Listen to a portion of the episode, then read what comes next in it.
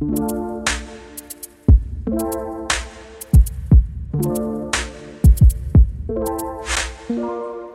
everyone. I am Stephen Drew from the Architecture Social, and we have a fantastic guest from halfway around the world, still part of the architecture community, still part of RIBA, and this is what's really interesting. I've been I've been locked in in the COVID. I've been I've been told to stay at home, so it's really nice and refreshing to hear from someone in the architecture community who is in a different part of the world. So Andy Shaw, who is the mm-hmm. chair of RIBA Gulf chapter. How are you today, sir? Very good, thanks. Thank you for the introduction. Amazing. Nice to meet you. Yeah, great. And we've got it all working because, you know what it's like? We were going to do a video interview, weren't we, Andy? But you know what it's like? The audio works, so we'll jump in. So amazing. So glad this is all working. And so for anyone that has not met you before, I'm going to do a little brief introduction now. And I've got I've got my new soundboard, which I'm sure you will appreciate as well. So before I have my traditional bell and my horns but we've got we've got the full so we can pretend like we're in a virtual audience. so, Andy, you are an architect and educator, and currently you're based in Dubai, uh, working on various projects in the UAE and the UK, and elected as uh, to the role of chair uh, of RIBA Gulf chapter in Jan 2020. Wow, that would, must have been a baptism of fire, a, a perfect time to be the chair. So, thank you for coming on.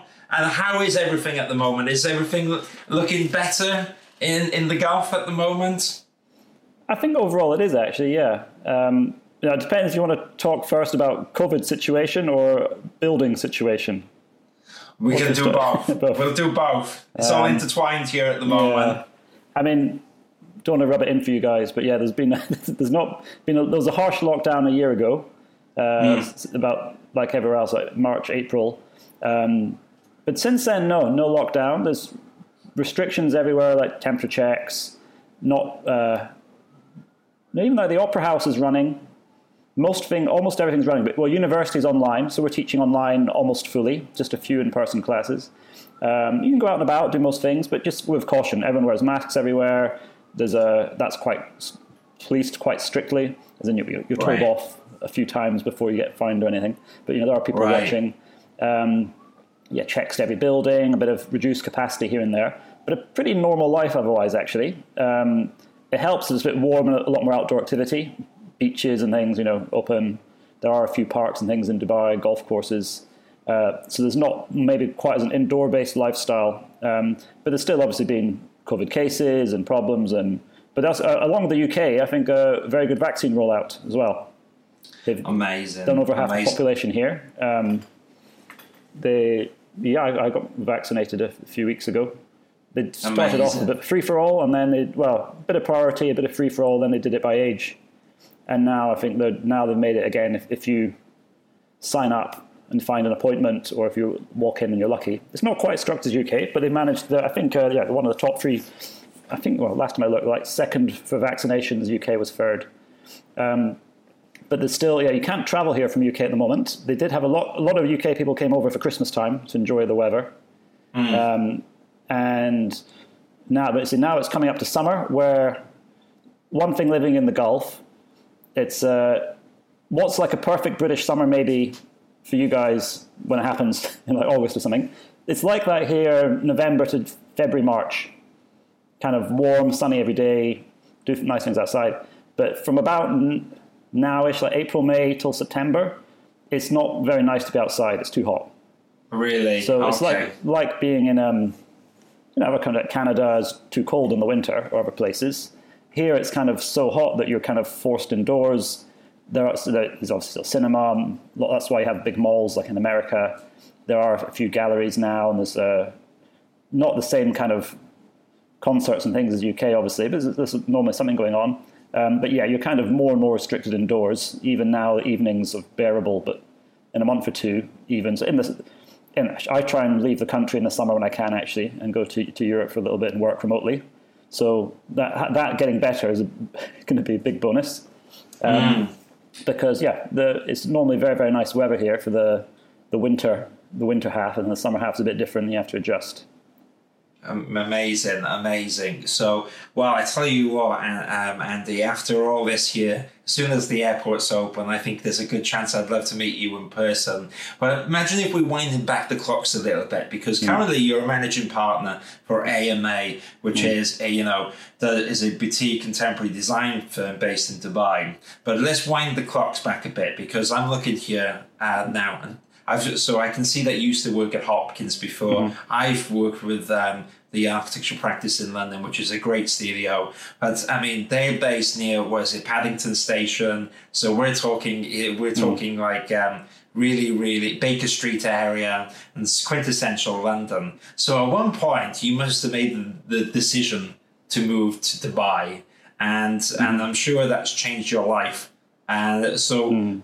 what um, what kind of made you have that right uh, decision at that time? Um, was there a particular time that you moved out to Dubai and you've never looked back? Um, and uh, I would love to know your mm-hmm. journey. Yeah, um, interesting question. A few things happening at once, but uh, important to look back and reflect. Now, uh, I'll just tell you my age. It might make more sense. So I'm 43. so I, But why that's important, I graduated in uh, 19, part one, 99. Oh, Andy, the microphone. It sounds like you shout. I love. I enjoyed that. You're like, I am forty-three. sorry, don't touch the mic. Sorry. You're fine. It's all good. Yeah. So yeah. So just, carry so on. If I told you the rest, you'd guess it anyway. So I graduated '99 in London. Grew up in Scotland. Moved down to London. Studied mm. part one and two there. I worked there uh, for 10, 12 years and generally really loved it. A great time. That right. period before financial crisis, because some of your listeners may have missed all that, was actually a really great time. And that one thing, the, the concept of losing your job didn't really exist. There's like, the worst that would happen is you, didn't, you wouldn't get a pay rise. Uh, right. You, could, you know, the, uh, quite different, very positive atmosphere. Office atmosphere is very good. Um, from what I can see, you know, salaries haven't moved that much in the 20 years, uh, well, 15 years since then, even. Um, so it was very fun, great time. Financial crisis, quite a big change actually, and just first of all, atmosphere. In the office mm. I was in, things got you know a bit more cautious and cliquey um, because you didn't know what was going to happen next. Obviously, redundancies all over the place. Um, the whole atmosphere changed a bit, um, and around that time, actually, so a few years after that, when it was kind of kicking in like the aftermath of the financial crisis, I was starting to think I, I wasn't enjoying London as much as I used to. Right. I just got a bit older. You know, when you get older, you kind of realize, oh, now I, you feel the lack of space and intensity a bit more, and maybe you know going out and about less, which you do in your twenties. Um, mm. So I'd had a great time, but I felt this kind of ending. I wasn't enjoying it so much. I was also sort of thinking, I'd only lived in the UK in two cities. I would like to I'd never studied a, a, year abroad or anything that some friends had done. So I wanted to really experience another country uh, before it was too late. And I'd started mm. looking around, and at that time, like Asia, it was quite possible to go to Asia and work for one of the British firms there. It'd be quite feasible. And it turned out um, a former sort of boss from Hopkins uh, had taken a senior job in Dubai and asked me to come join. And it took mm. about a year to happen. Um, but after a bit of, because it was a very tough time here as well, actually, there was a fallout of the crisis. But eventually it did happen. Um, and so I managed to yeah, get a, a, change of scene and a change of country. Similar time, actually, I'd met my wife at the same time, and she was also keen for a change. Um, and yeah, there's a bit of a feeling of change. There's, uh, I think the financial crisis quite quite a big part. After going through that, I, mean, I, it didn't. I kept my job and things. It didn't affect me directly, but it just changed the mood. and, uh, I can I think, imagine. I think then it, has been up and down a bit since, but there's still a bit of an aftermath of it. Um, so there was those few things. There's kind of one. There was a bit of the uh, keenness to get a change of scene, but also then a draw of coming somewhere new. Didn't have a plan to stay here ten years though. Was a bit playing it by ear. Thought it may lead to something else. Didn't really know, but was keen for a bit of a change. Um, I think also in my job, I was quite happy that got a bit. I'd been in the one company for over ten years uh, and wanted a, a, bit of a change. I was mm. doing lots of rendering actually at the time, um, and was keen to do a few other things, but I was, I was a bit stuck in the rendering hole. just keep doing oh. it. Oh, you were you were you were doing the three D viz. Yeah. Once you get sometimes when you get you're very good at that and you have an eye for it, that can be that can be your go to thing. But I can see. I mean, Hopkins great practice, and so then you move to RMJM, as you said. So I imagine uh, that was quite a. I, I mean, uh, my and tell me if I'm right or wrong. RMJM, great company, but they're quite and they're quite a large company. So was it was it a big office that you went to when you moved out, or, or was it more of a smaller satellite office, or what was the setup back then? Well, so what? Uh, you know, they're from actually my hometown, Edinburgh, and I knew a bit about them. But what I didn't appreciate was that uh, outside the UK, they were like you know the big, very big deal in Hong Kong and Dubai they're one of the most popular yeah. companies. They multidisciplinary yeah. engineering, ID, acoustics, everything in house, one stop shop. They would have had hundreds and hundreds of people, um, and they had proper kind of offices in all these countries rather than you know satellite office serving the UK design office, which other ones have. Um, mm. When I joined, they were still pretty big, um, but they were going through a very turbulent period, uh, and eventually, like the engineering department was sold, um, so that and that became just architecture. Um, so that when I joined, there was a few hundred people. It was a big place.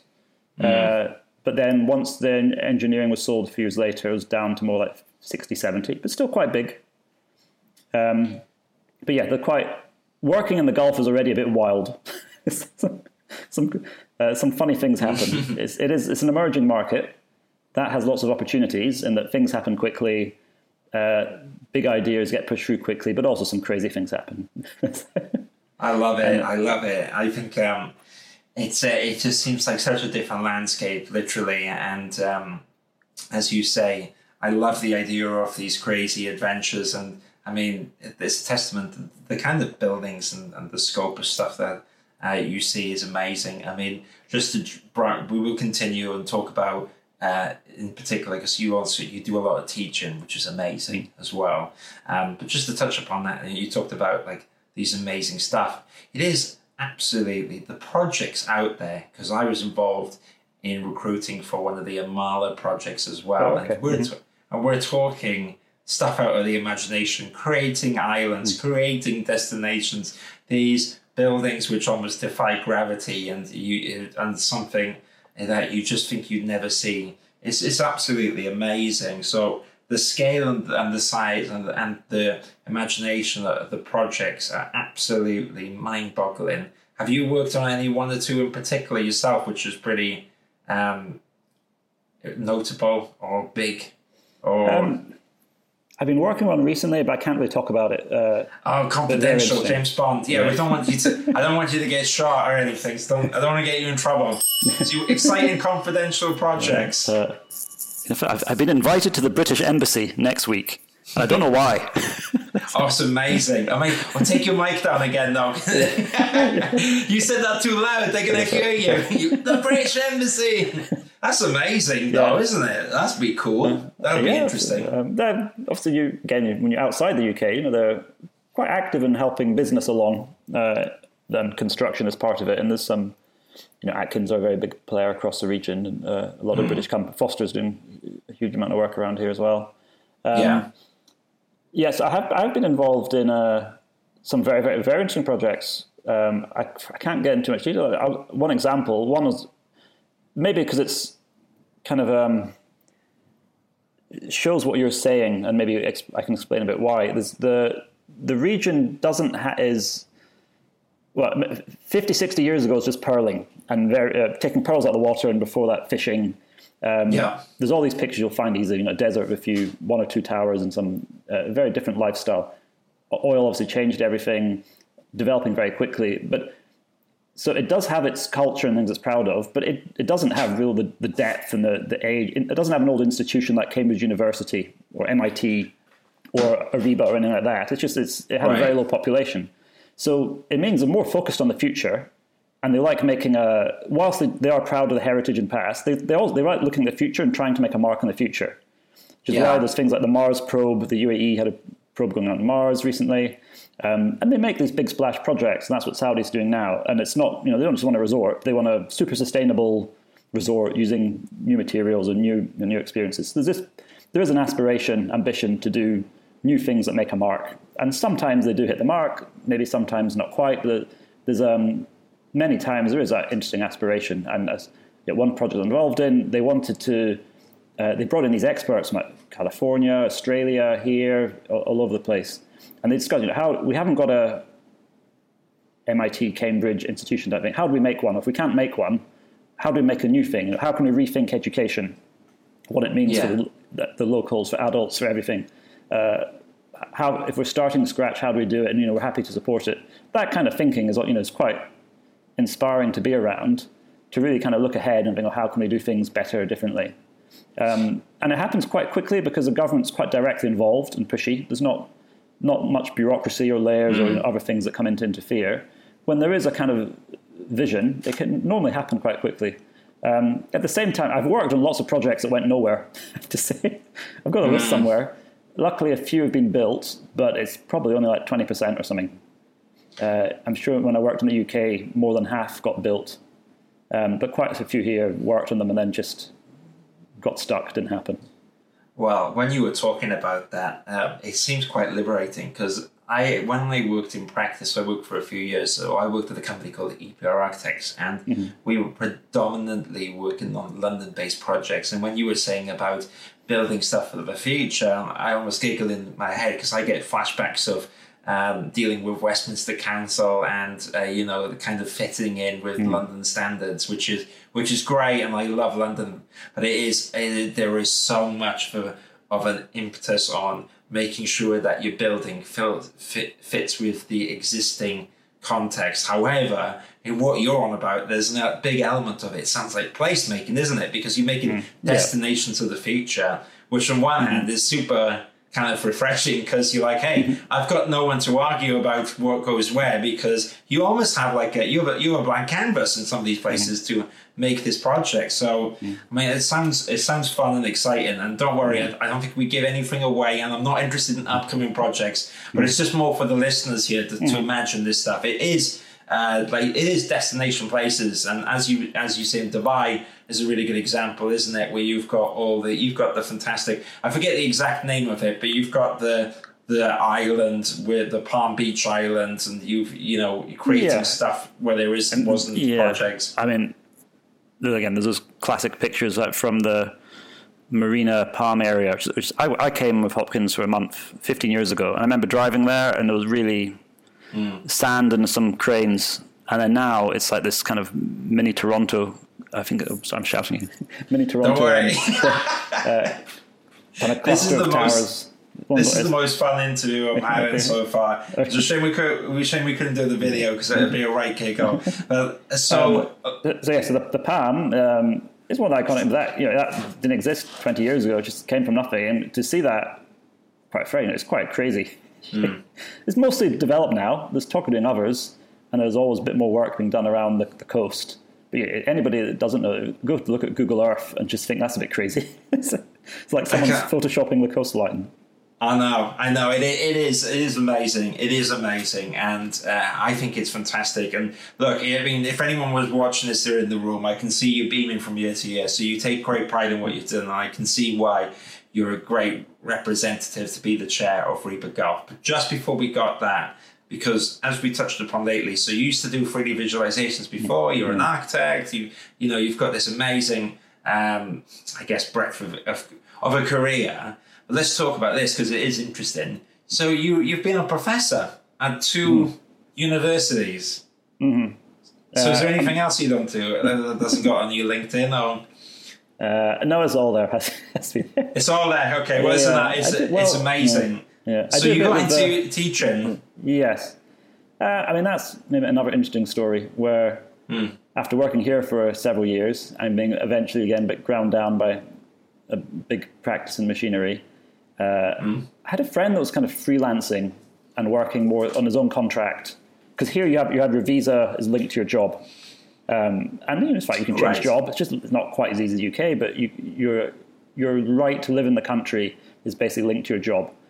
got it. So you, you can have your own visa, and then you're like a freelancer, and you can plug into other companies.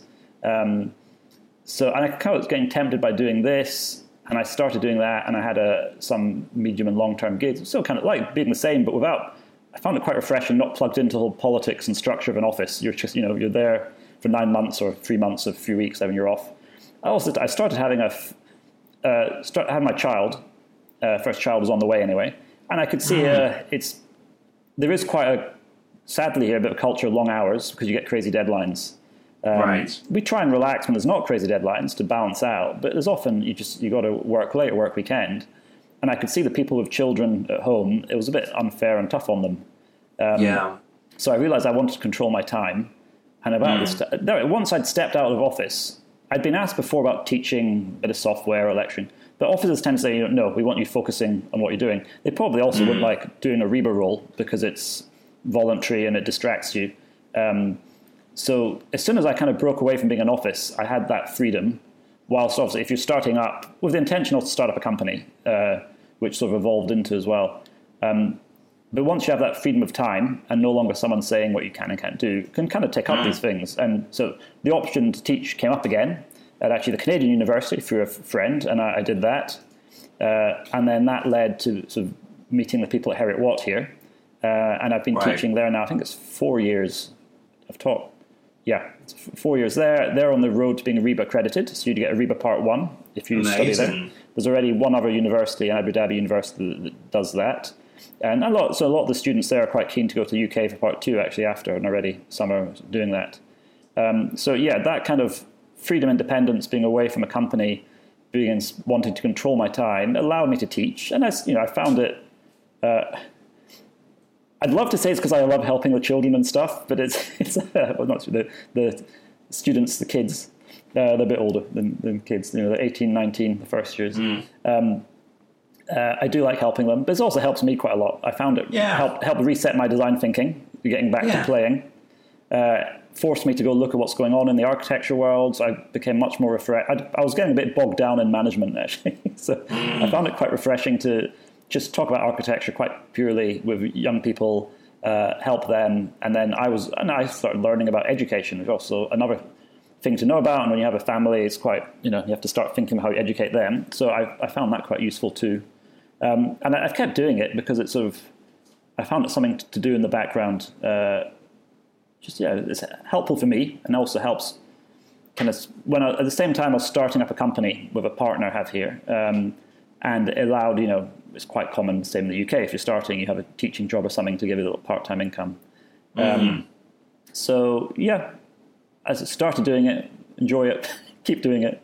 Uh, I've Amazing. taught first year, I taught fourth year for one year. It was a bit different, and then I've taught. I'm teaching professional practice this semester, like a baby part three introduction.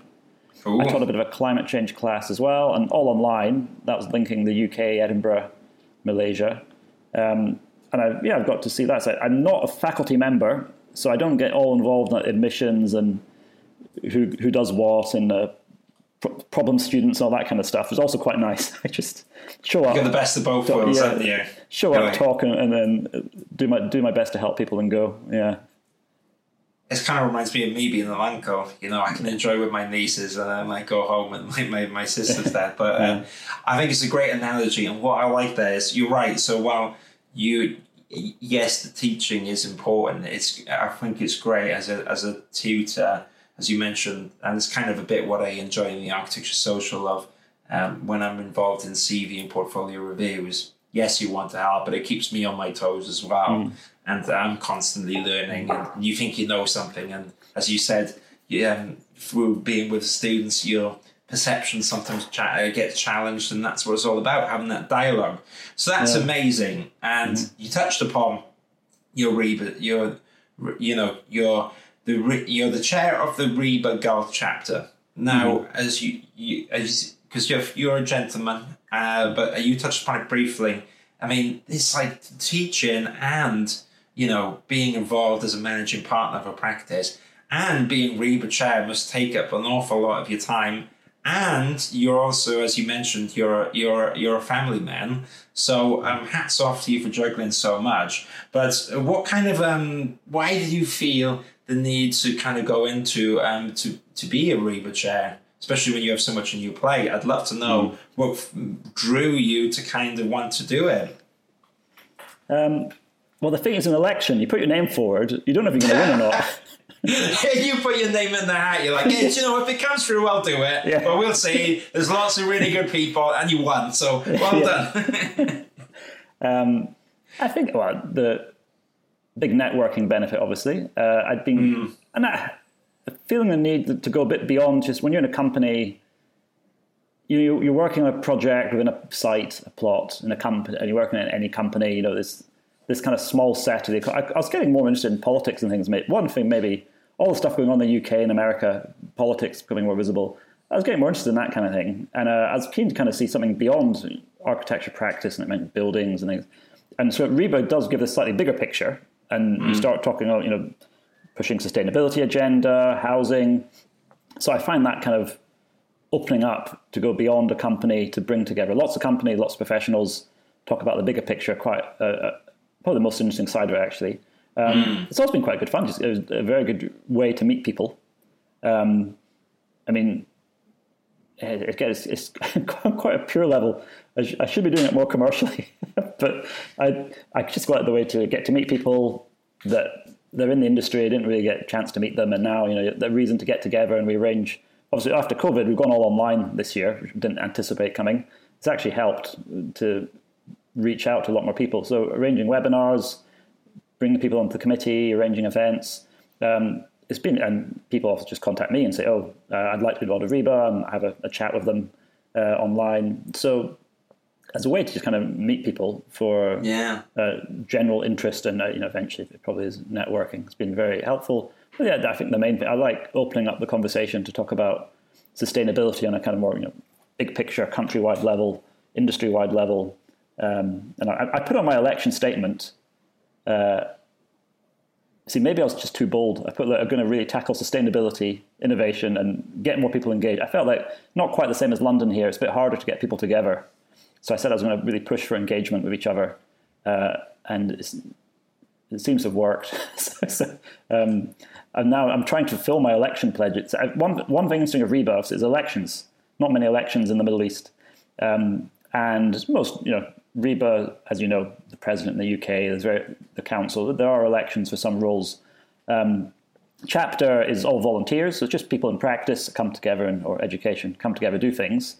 Um, mm. But you're kind of, when you, you get elected, even though it's probably only, I don't know if it's dozens or a hundred or whatever, but some people voted for you, feel, oh, I better now deliver for what I said I would do and what they want to do. And if they want to talk to me, I'll talk to them and see.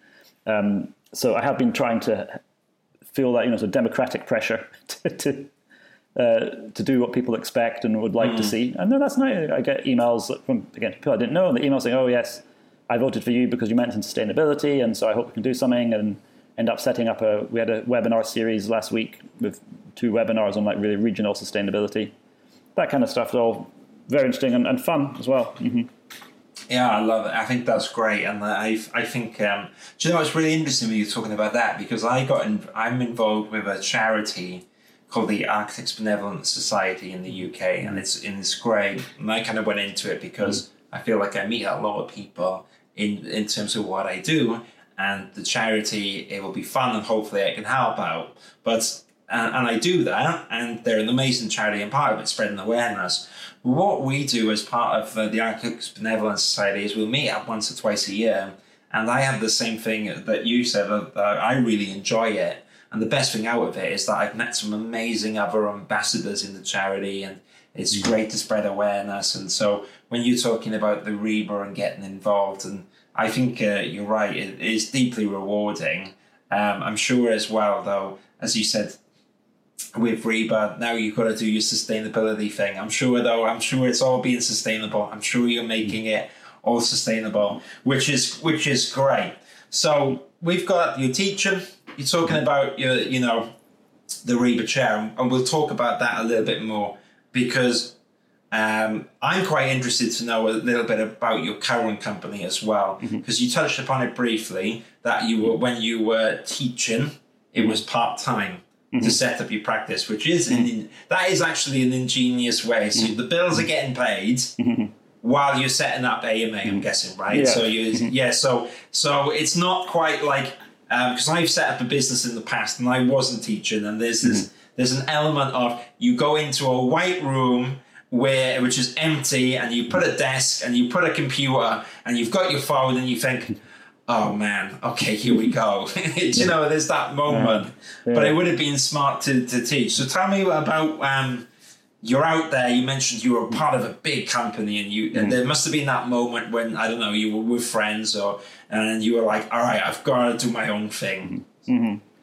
Um, just uh, I've, I've been teaching professional practice. We covered all this, like setting up a practice, how ways you can do it. There's a few routes that uh, you know worked for many people, and uh, I showed them your your podcast on the CVs, by the way, and CVs and things because uh, Oh, they cover that as well. So Oh, they- they- cool. I've got more coming. I've got great. more coming You know, for they- you guys. they ask a lot about it actually. They really need help with it. Um, yeah, so set, set, we covered setting up as well, and I heard have someone saying similar story to me. When you're here, I, I assume it's the same in the UK. You, you know, people run projects in a company, or whatever. But sometimes the client's kind of saying, you know what, I want to work with you, not so bothered about your company because maybe they have some other issues with the company, but saying, no, we want to kind of work with you directly. Why, why don't you? and you're like, well. mm, You're like uh, you're on the fence. You're like, yeah, maybe I thought about it, but you know, it's a risk, sort Yeah. of stuff. and actually my, my student oh is this you know how's this work ethically and things Uh, sometimes this happens you know kind of like with the blessing of the employer. I've been i know this happened in hopkins once or twice and uh, i'm sure in most practices where you know they're quite happy to see one of their directors or whatever go off and starting their own thing and even help them if they're doing smaller projects and not seen as a Yeah. big competitor. So that can happen. And uh, but yeah eventually you get the feeling that clients would like to work with you directly. So there's a potential to do work with more control and and obviously a bit more uh, financial reward. Um, but the main thing is you know the freedom um, so that that was kind of happening but I, I'd always felt at some point I wanted to try doing my own thing um, even if it didn't work I wanted to at least try it and it seemed like quite a good time to do it in terms of uh, didn't quite have a family yet um, there was opportunity out there the market was quite good um, and yeah the, the but the way I did, I, I was kind of freelancing on a project basis, so I had some income. Uh, certainly across a year, I like I was managing to get little chunks of work. Teaching came along to take up a day or so, um, and then actually, I, so I had to set up a company just to freelance here. That's just the way it works, kind of as a corporate entity, financial entity. And I'd been trying to grow it and started talking to old clients and engineers and things, and some positive things happening. Um, Actually, the first thing I pitched for, I told it won, but then it never quite happened. it was too easy. Um, then I, I started working with an old colleague who's a bit younger than me and uh, grew up here. That we worked in RMJM, and he'd been doing his own thing a few years, and I'd helped him a bit at the start. And we basically started working together and effectively merged. Um, and after about six months of quite a lot of hustling and doing this and that, and came third in a competition, got paid a little bit. Uh, a few months of nothing though. Eventually, we landed a big project, um, and that kind of set us up to become a more proper office. And we went from working in you know bedrooms and hotel lobbies to having an office and a proper team and things. Um, so yeah, that because I can imagine this. So this is what I told my students: if, if you are going to start your own company, I'm sure a lot of people want to. Uh, you know, try and have some work lined up, one way or another. Um, whether it's a side gig or a pretty solid client, a competition win, whatever, because it's very hard. You need it's all about momentum. If you start from nothing, it's pretty risky, really. Uh, you, you might find it takes a long time to get a client, or you might be lucky it comes quick. But I feel like you, you do need some kind. It's not just the income. You need a bit of work to start things moving, and then you do a good job. You've got your portfolio, something in your portfolio to show. Um, maybe they recommend you for another one. But yeah, I recommend not, not a standing start. Either have some kind of part-time job or teaching job, side job, whatever, or have a so- solid win in the bag. You know, I can understand if somebody was in a big company, they entered a competition with their friends and they won it. You know, that's very good time to uh, set up a company. And then if the job Yeah. falls through, you know, at least you tried. Yeah, I think that's really sound advice, I, and I think uh, there's the you have to be, as you said, there's a balance between uh, having your dreams, which are achievable, but you have to be a bit practical and commercial, especially in the first step, because what you don't want to do is set something up and and run out. But um, I really appreciate your comments there with the architecture social. I mean, and, and I, actually, I mean, we can talk about it now. I what I love uh, is doing those uh, the videos, and that came from me um, last year when I was on furlough because the architecture industry kind of wound down a little bit, and it seemed at the time the best way to make content because I was doing almost one on ones, but it felt like a very time poor way of instilling my thoughts and feedback because then I would almost do the same thing to another person and this other person. And then after I'd done about four or five I run out of time. Whereas you know, with with communication technology where it is, and you know, with the architecture social community, so the online forum part of it, you can put a bit of content which can reach a lot of people, and so that really is the goal. And I and I, I think one of the great things even about us chatting today is there are nuances about how to attract an employer in London compared to America compared to the Gulf, and I think that would be really good to start dissecting the regional nuances mm-hmm. as well because I think you've got some core principles, especially when I say now a student is applying for a job or an architect, where a good CV is a good CV. You know, there's some mm. core things which are you'll see in CVs again and again, which mm-hmm. do really well in portfolios, but there is always that regional and local sparks and finesses mm-hmm. and things that really resonate mm-hmm. internationally. So that would be really good to cover at some mm-hmm. point, and I'd love to hear your mm-hmm. thoughts on that. Andy as well. Mm-hmm. But uh, speaking specifically with opportunities, so because mm-hmm. there's a lot of people that listen to the podcast who could be students, but as well, we've got a lot of architects in the architecture social community.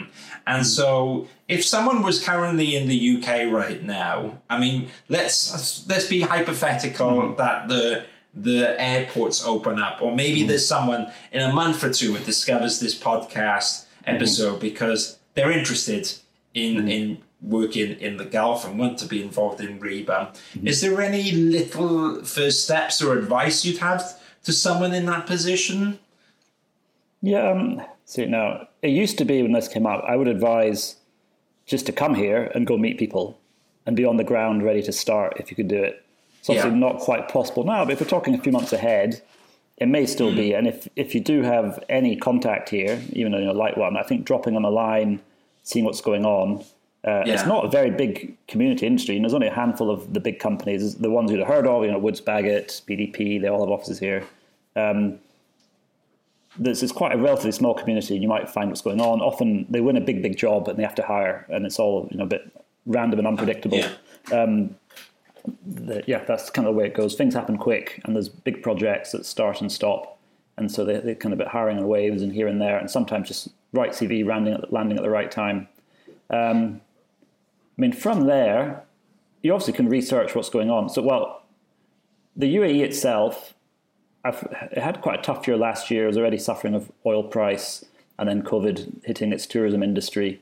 But it seems the start of this year, a lot of people I speak to are very busy uh, I think they're kind of bouncing back. They may well be busy though with work in Saudi, which I mentioned earlier. I don't mm. know what you're hearing. I mean, Saudi is in the middle of a transformation, in the middle of a cultural mm. and physical transformation.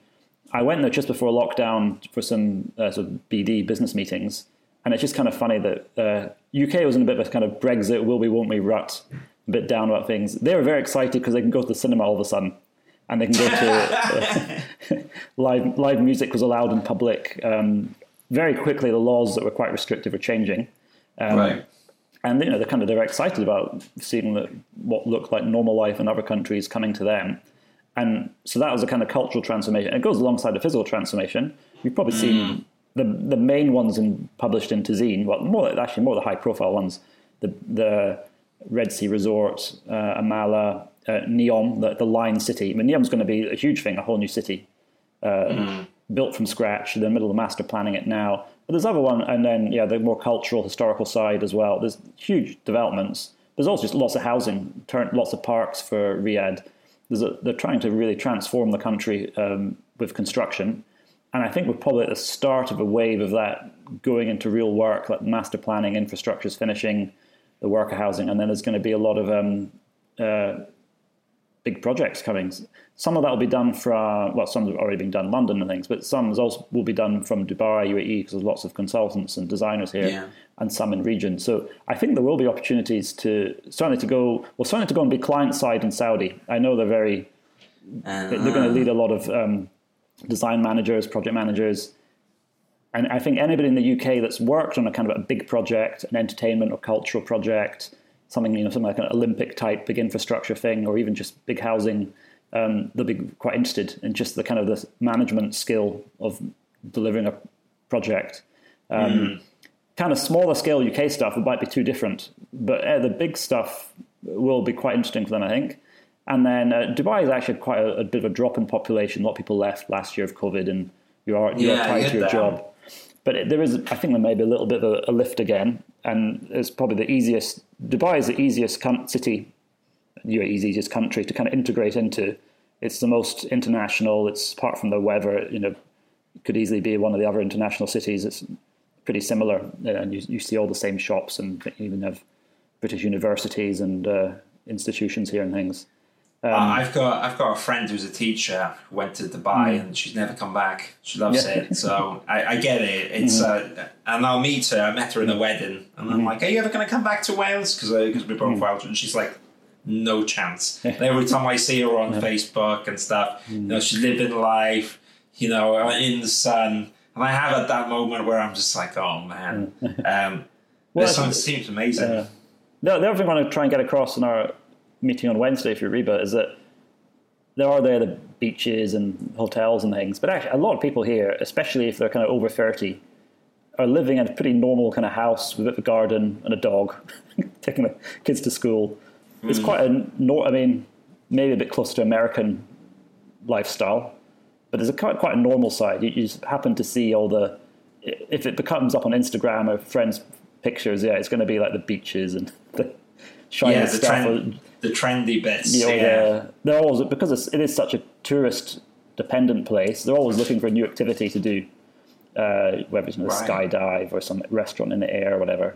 Um, but there are you know there's a lot of people. That, lot of big cycling community here. There's a very nice 150k desert cycle track. oh, good. All That's kind good. of golf and football and you know a lot of sporty stuff. Um, so it's quite a it's probably more normal lifestyle than people might think. Yeah.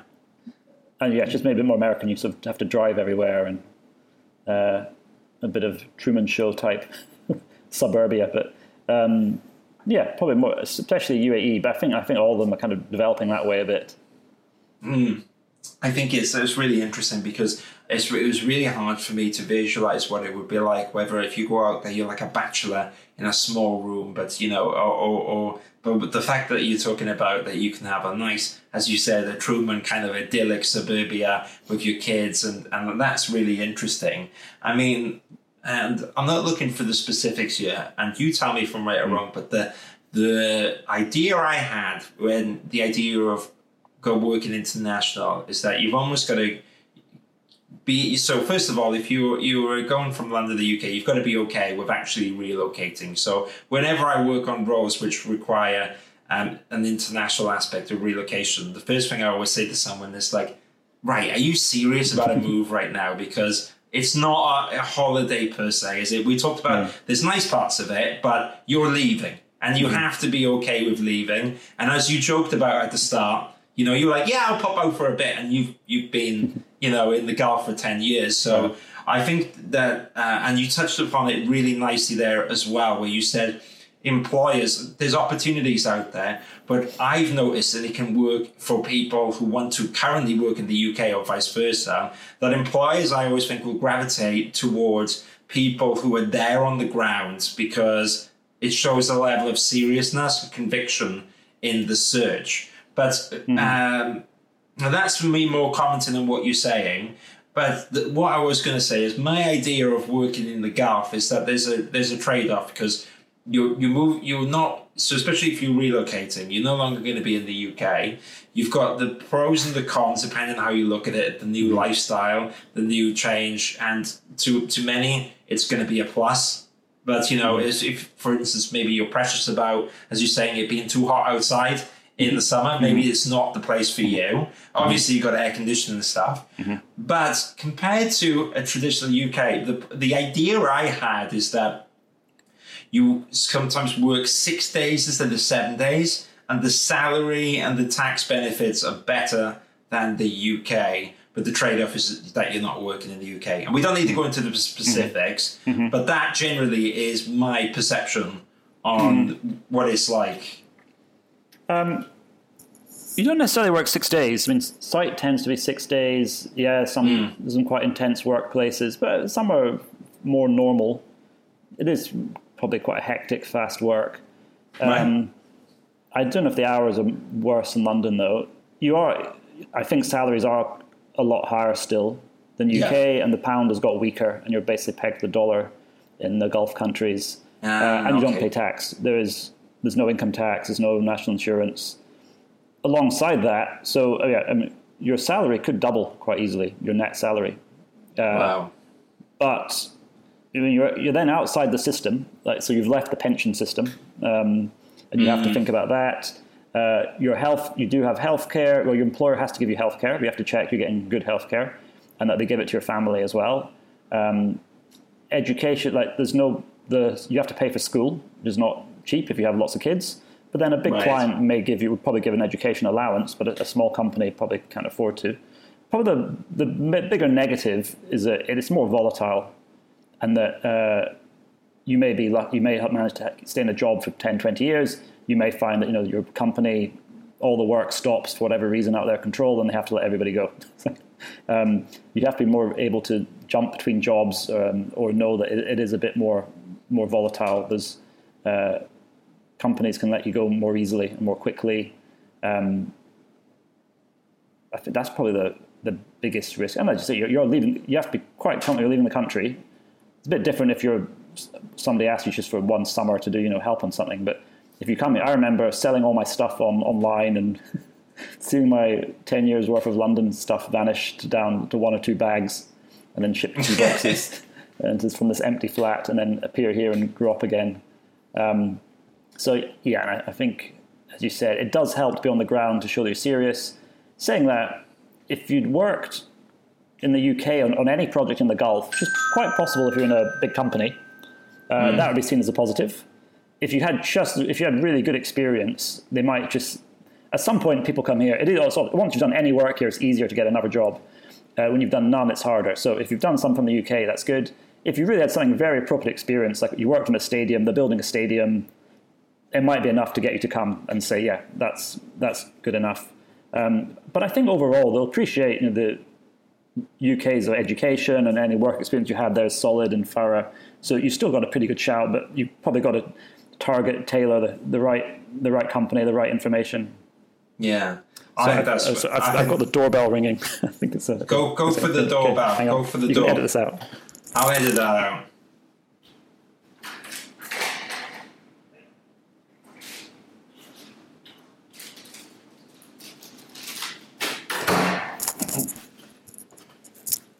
Done. Sorry.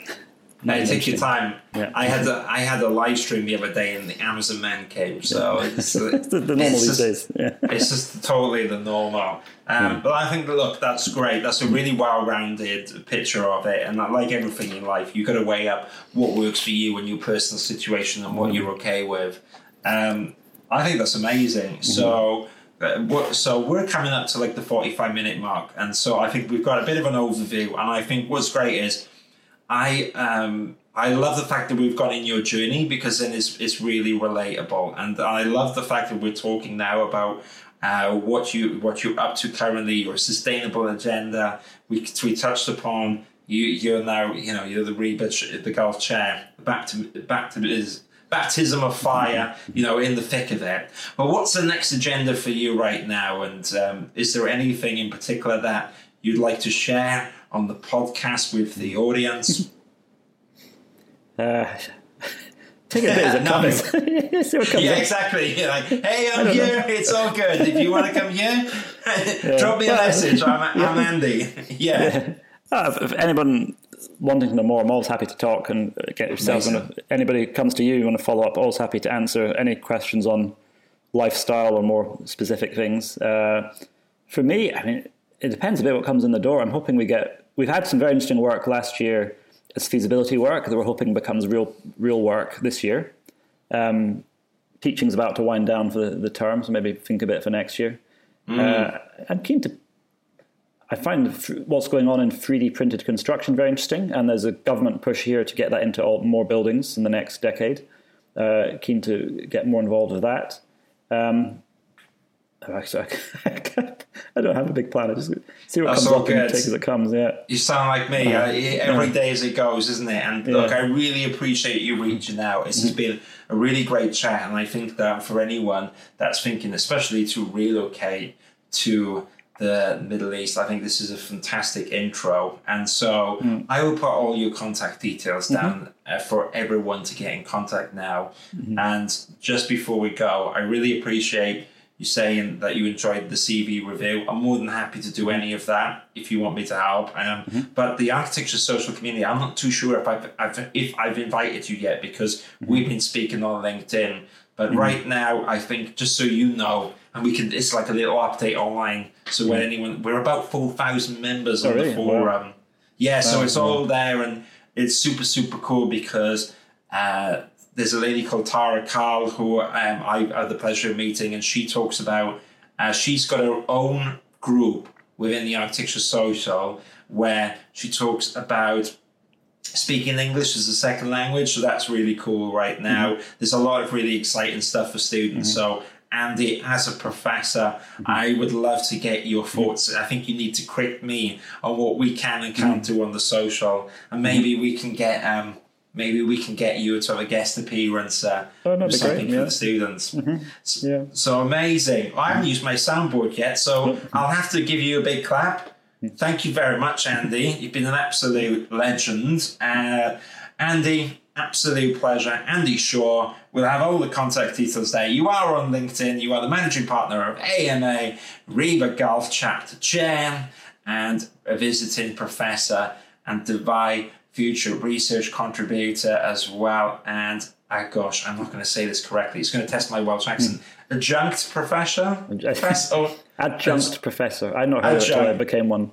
It just means you're not you're not faculty. You're not permanent. You're the, It's the best of both worlds. It's, yeah. the, it's the Hovis 50-50 of university. It's the it's the fun bit. Yeah. And thank you so much, Andy. It's been an absolute pleasure. And I will end the podcast here now, but stay on the line. Thank you, okay. Andy. Thank you. Andy. Have a good Thank day. you. Thank you. Yay. Yeah.